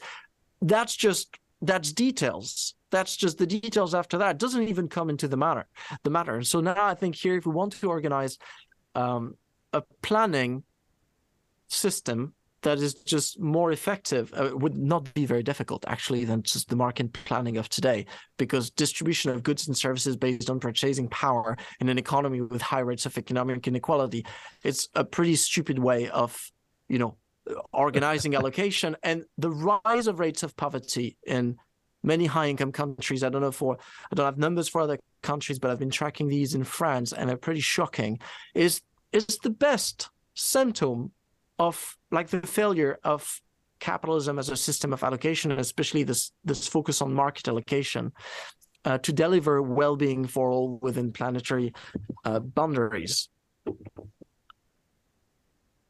I think we could have ended the episode 15 minutes ago and it would have been still so many layers of value. And now you're just putting icing on the cake. And it is so cathartic. This entire conversation has been utterly gratifying. And I cannot wait for our listeners to hear it. Um, this is ammunition that we all needed, um, and especially the people that are still uh, learning these theories and these concepts about different ways to allocate goods, you know. Um, so, on that note, uh, being that you have such authority, if you will, for lack of a better term, in this field of research and in this field of uh, social knowledge and you know economy economy related uh, dynamics. I wanted to read a few sentences out loud from this uh, article I was reading last night, as I said, from the WorldBank.org website. Um, I I I see the indicators. I can read between the lines here, but I would love to have you read in between the lines for us, if you would. If you would be so inclined. So it speaks a lot to the um, mainstream narrative that we're all trying to combat here. And obviously, through all the things that have been said here today, we know the antidote to this mainstream narrative. But still, it strikes me as so formidable, so intimidating, knowing this is what we're up against. This is what the general population is absorbing and believing. So the article reads as such Global growth is slowly sharp i'm sorry oh global growth is slowing sharply with worldwide economic output projected to be just 1.7% in 2023 according to the latest analysis from the world bank group uh, World Bank economists are warning that the downturn would be the wides would be widespread, and any adverse development risk would push the global economy into a recession. Slowing growth affects 95% of advanced economies and nearly 70% of emerging markets and developing economies, with the potential for increasing poverty. This could be the sharpest downturn in five decades. Now, what I hear there is a lot of fear mongering, a lot of oh no, people are going to get poor. There's going to be more issues. We're going to go into a recession. To me, what I hear is they are skirting around the fact that there's other options and other possibilities and speaking more toward we have to support, we have to sustain infinite growth somehow. But what do you interpret from that? I think that text here is uh, the perfect symbol of how much we've turned economic growth into a totem of prosperity. And so how scared we are at the slowing down of economic growth, which is not only something that is happening now as a kind of accident, is what we call the secular stagnation. So we observe in decades in all income countries the progressive slowing down of rates of GDP growth. And economists don't know how to explain it. We don't know. It's slowing down. I mean, if you ask ecological economists, I think they have a better ideas because we understand that at some point, you know, uh, it's it's it's more complicated for very large economies to access uh, resources and pollution spaces to just deal with their huge metabolism. But anyway, just that's that's the thing we're observing, and then you can have two reactions. You can be like, "Shit, this this is bad, right? This is bad. It's like we're running out of of of water and we're gonna die of thirst in the middle of the desert." Or you can be like, "Well, it means we've arrived somehow." Just you know, an economy can grow up to a point where it got uh, a size where it can function properly. And I think most high income economies have over overstretched that size a long time ago. Hence mm. the need for degrowth. But the logic being like the same way that our human bodies, you know, we just grow up, we grow when we're kids. And you know, when you're 25, you switch, your physical growth stops. Uh, and you switch to fully qualitative development. You focus on other things. So I would like us as economists to accept the fact that, yeah, at some point, quantitative growth stop, which is great, which means actually it's going to simplify very much uh, our interaction with nature. It's going to make it easier to be sustainable. And that's also going to liberate a lot of hours for qualitative development. Let me just give you one example. Uh, advertising. Advertising as a sector uh, is extremely useful to maximize quantitative growth, to sell stuff. But at the moment where you don't have any interest in selling more stuff, especially in convincing people to buy stuff they don't need, uh, well, you don't need advertisements. So everyone working in marketing and advertisement can just stop. If you're a mainstream economist here, you fall off your chair. Oh my God, risk of unemployment. But if you're a feminist economist, you're like, look, that means you're going to liberate so many hours of human resources to do something else. So actually, your economy is getting more performant. You don't need to do that shit anymore. You can focus on just uh, reinforcing social relationship, having more sophisticated and democratic process of governance to end the natural resources, to democratize, you know, monetary governance requires a lot of time, and so these kind of things. So for me, I, I, I'm more on the side of when I see an economy slowing down. First, I'm like. But, okay, I'm like that's when I hear economic growth, something growing, you know, I like Kate Raworth when she said you go to the doctor and they're like, "Oh, we've we found some growth in your back." You know, like, you would freak out. like, "What the fuck? That's not good." That's the thing. You tell an ecological economist an economy is growing, either you're Malawi and I'm like, okay, good for you guys. You're, you know, you're producing things you probably need. You know, the global south at some point, if you don't have much, you will need to agitate yourself. And so if we measure it from above, we'll see this as some kind of growth of use, and it's no problem at all. Actually, we need more of that in a certain part of the world. But if you see a rich industrial country that keeps growing, I'm like, oh, that's that's not good. There's a problem there. So the fact that it's slowing down is good news. It's not um, problem solved because we have accumulated decades of overproduction and overconsumption, which I mean you can link to ecological overshoot. So we need a hell of a diet, which is massive in countries like uh, the US, Canada, and Australia, a bit smaller in European countries. So it's relative basically to your overshoot, but the this kind of degrowth is going to be different in scales. Same in spirit and qualitative as we talked, but different in scale. So for example, in the US, the decommodification of healthcare is going to be a, a, tougher challenge that decommodification of healthcare in France, which is already partly uh, decommodified. So we all starting from a, from a different gate. But what I see also from this text is like, and I think sometime like in in hundred years, uh, we'll read these out like in museums of economic history, and kids will be marveling like, oh wow, you know, how were people so obsessed? In the same way that when you look this this account of anthropologists about like these um, pre-modern society that we're sacrificing humans hoping it would just make like water rain. And you're a climate scientist you look at this you know it's kind of cute they thought that like human sacrifices had any correlation with the rain. And then in a hundred years we'll look at this like it's so cute. Like in 2020 people thought that somehow like the the they would increase like G, they would sacrifice public services in order to raise gdp growth. And somehow they thought that was just correlated with well-being like idiots. So I think these this text is really relevant today that we need to address these questions. And and I tell this in a very humble manner because I've, so I've been at university for the last 15 years. I've you know I've always been in the field of economics doing these stuff. I've my PhD in economics now I'm a researcher in the School of Economics. So I've, I've been spending uh, my full-time job is to think about these kind of stuff. And of course you have the imposter syndrome where you're like well I, I kind of feel like the the zero zero zero one percent of people disagreeing against like everyone, and sometimes I've got a sanity check. I was like, Tim, let's face it, it's more likely you're wrong and they're right than the opposite.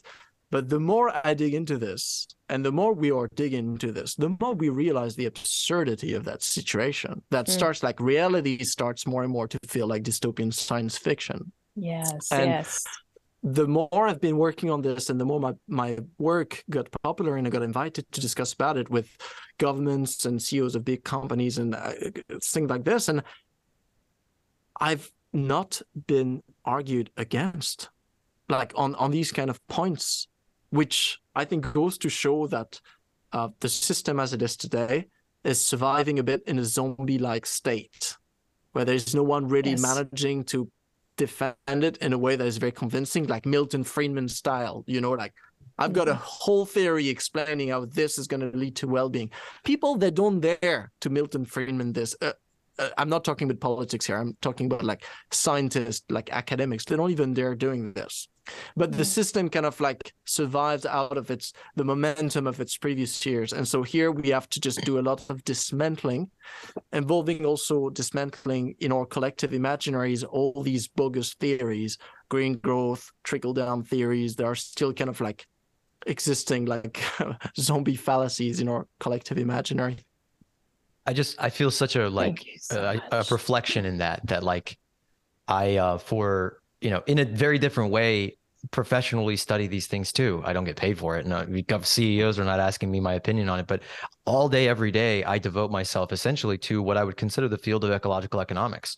I, I see myself in that in that discipline more and more all the time, and that's really that's the reality check that we need is rooting our economy. You know, the way that we produce waste and increase efficiency in life, in ecology to be an ecologist is not enough to be an economist is not enough. And i think that it's a very elegant and beautiful fusion. And i just i love talking to people like you. Anybody that calls themselves an ecological economist those are my people. Those are people i want to talk to.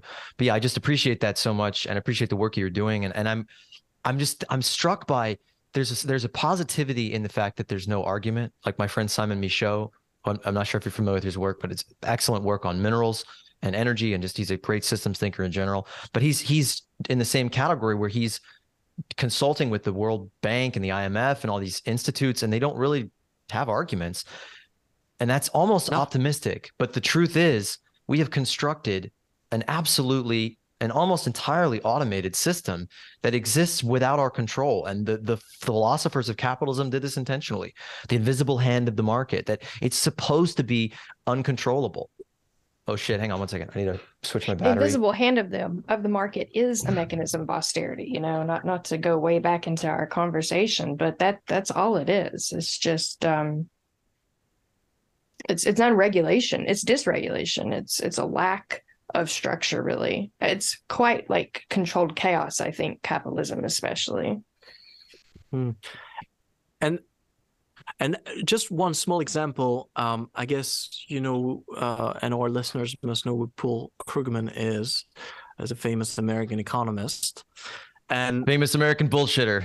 the biggest I mean, bullshitters. all, oh, real quick, real quick. We, we were talking uh, earlier about being uh, you're in the you're in the business school, and I just I just think this joke is really funny that uh like studying business is like that's like first degree that's like second degree manslaughter like you hit someone with your car, but like studying econ economics that's like Yes. that's that's like premeditated conspiracy to commit mass murder. and I, Profound now I'm and going to say something that's going to sound a bit strange, but I'm like, uh, imagine like it's strange to be an economist nowadays because, I mean, if you want to be a social scientist, like if you're interested to understand humans, like surely you would just go be an anthropologist or a sociologist, or if you're focusing on individuals, you'll be a psychologist.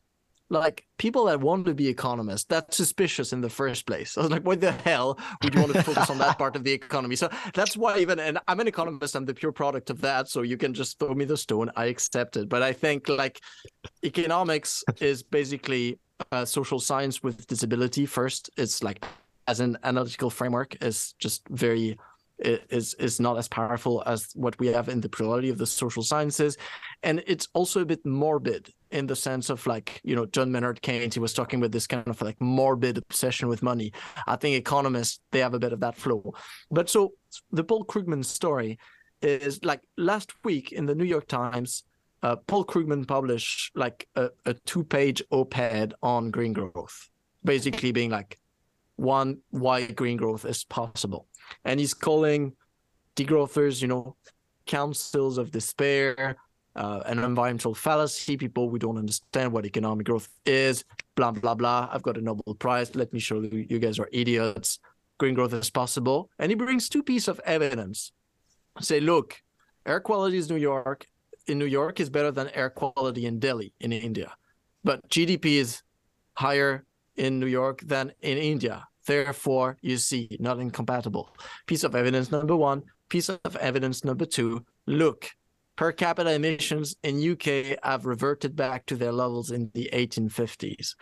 So that's these two pieces of evidence, which honestly, you know, I've been in a lot of pub talk about that stuff, like drunk pub discussion, like banter about green growth. I've never gone down to such a low level of like, like evidence. It's it's almost like standard. It's grasping comedy, at but I- straws. It's like saying it's like saying we found higher levels of dopamine in this crackhead's head, therefore he's happier.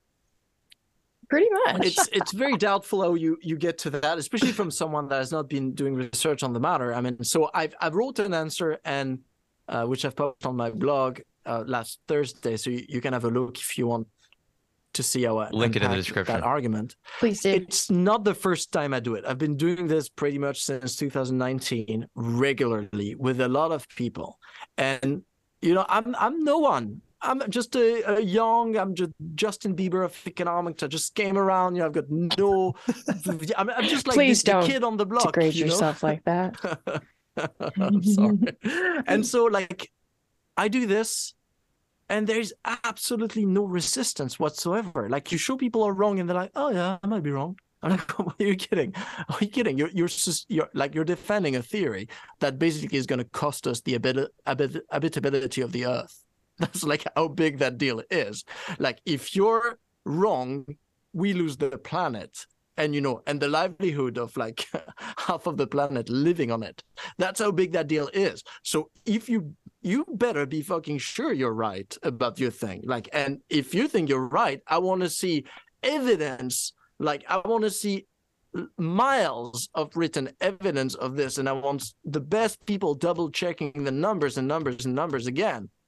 I don't want to see someone telling me like i've been in delhi and guys it's it's very polluted. And no no no no no. So i'm like here there's a problem because this is one of the most um the scariest problem in the world, and we're kind of like arguing over it over such a sloppy use of numbers based based on hearsay and these kind of like economic fallacies based on you know self-reinforcing assumptions. I assume then this and i assume then that and therefore logically it follows that of course i can have whatever result i want because i've made i've assumed every single step of the reasoning. So and i've been doing this intensely since 2019 checking every single one of these empirical studies looking at the scientific evidence doing that. And the proof is nowhere. Nowhere has been managing to show that green growth is possible. And so this is kind of like surviving at this kind of like we hope it is somehow. It's like the Loch Ness monster, you know. It's like I, me too. I would like the Loch Ness monster to exist. Actually, it's a cool story. Same. It's a cool story. But if I had to choose, you know, does the Loch Ness monster exist? If you're wrong, you die. If you're right, you survive. I will be like, you know what? Precautiously, I'm going to say no, because based on observation and what we've been trying to show right now, we've not seen the proof that it exists. And so, therefore, it's perhaps more likely it doesn't exist that it does. And even that comparison is like a bit more difficult than with green growth, because green growth is not like the Loch Ness monster. We can actually look at everything we've been doing and measure it. There's no uncertainty. There's no 100 meter deep lake where we've not been. We've been everywhere everywhere. It's been studied. We see it clearly. All of that is available data. So again, if you have the proof to show us it's possible, where is it? I have not seen it, and I don't think anyone has it. And so in that case, why are we risking the future of humanity based on a bet that most likely comes out of just the assumption of some obsolete economic models created by some dudes in the 21st century which seems a bit like a risky bet.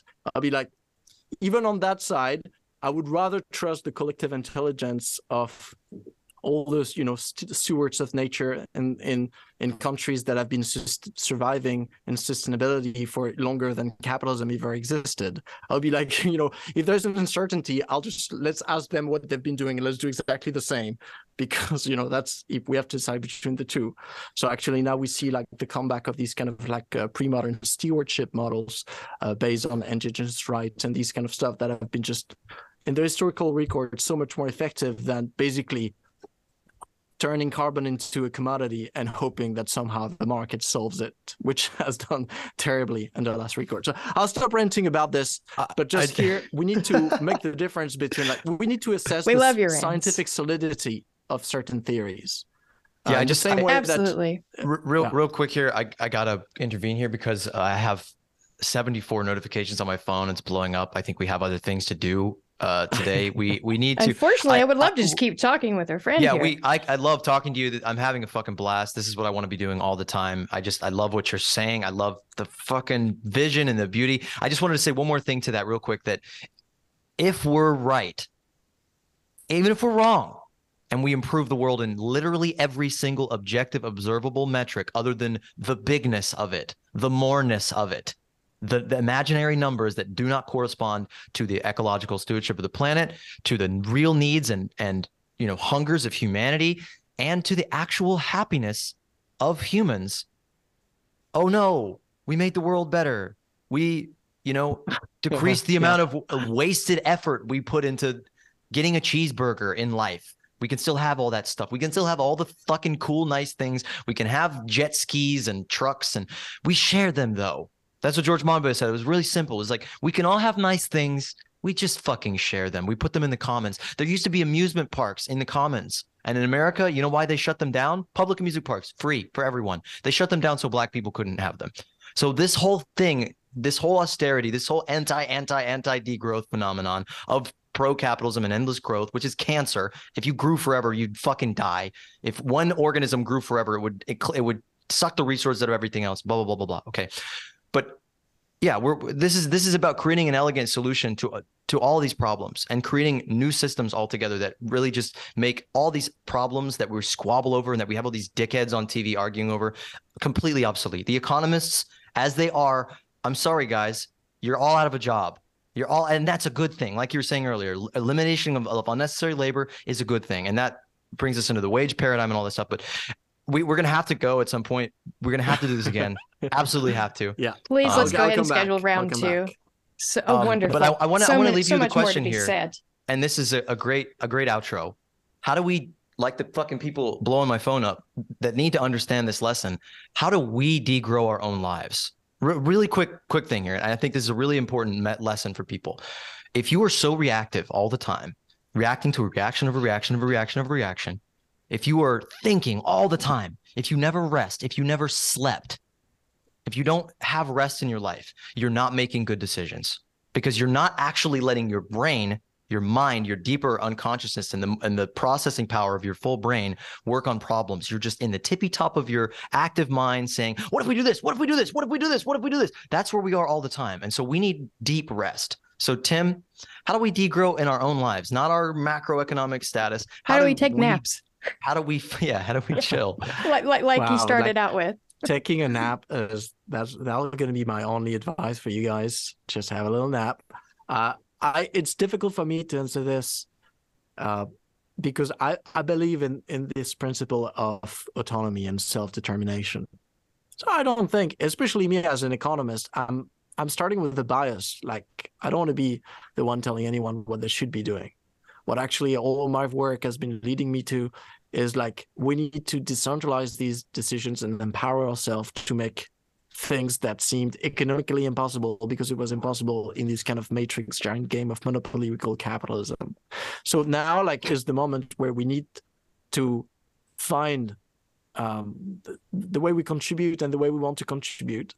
And all of that's going to be unique based on your position, your dreams, your history, and all of that and no one is going to tell you no, no one is going to tell you what to do and that's the great thing about it that's what makes it scary and complicated but and that will be my my in common because my thesis was strongly influenced by uh, french existentialist philosophy so this kind of project of, of self-determination and radical autonomy at the individual level as the only way of building a workable uh, participatory democracy. Only if we manage to regain critical thinking and individual autonomy can we participate together in creating rules that work for everyone. So right now, in that moment, like don't go looking outside of yourself for these what should I do? Go look inward.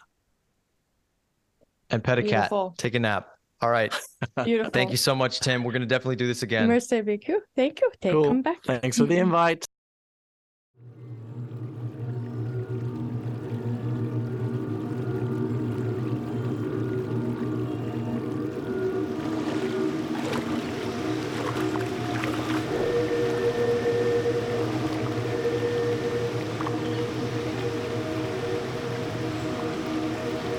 Me on a journey to the heart of the world. I go further than I've ever gone before on this quest to escape the shadow of the system and find real organic human life, still connected to the rejuvenating value system of nature above all.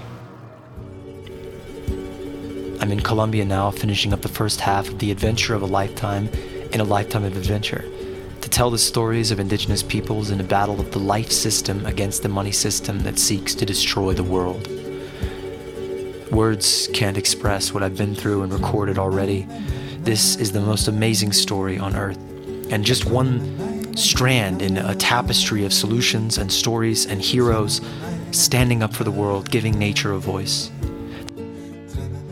The coming together of ancient and modern to save the planet we all share. All of this has come out of your donations and my own pockets, and I need help to keep going.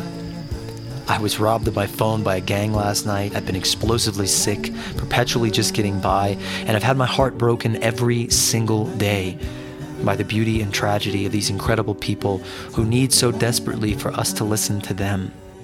La tierra, la tierra donde yo estoy parado, es mi mamá. La mamá no necesita consejo. La mamá tiene todo. La mamá tiene mariposa, tiene abejas, tiene animales. so they can save us, not the other way around. It's been an incredible honor to be able to tell these stories, to share this wisdom, so we can come together and change with the world. And come back to what just plain makes sense, to what is human, to what is natural, to what is beautiful and good. Porque pero realmente aquí en la Sierra Nevada está toda la sabiduría y el conocimiento de la gente. I'm gearing up for the next trip to the Ecuadorian Amazon to work with the Achuar in their efforts to protect their lands and waters from the fossil fuel industry. And I still have a long way to go.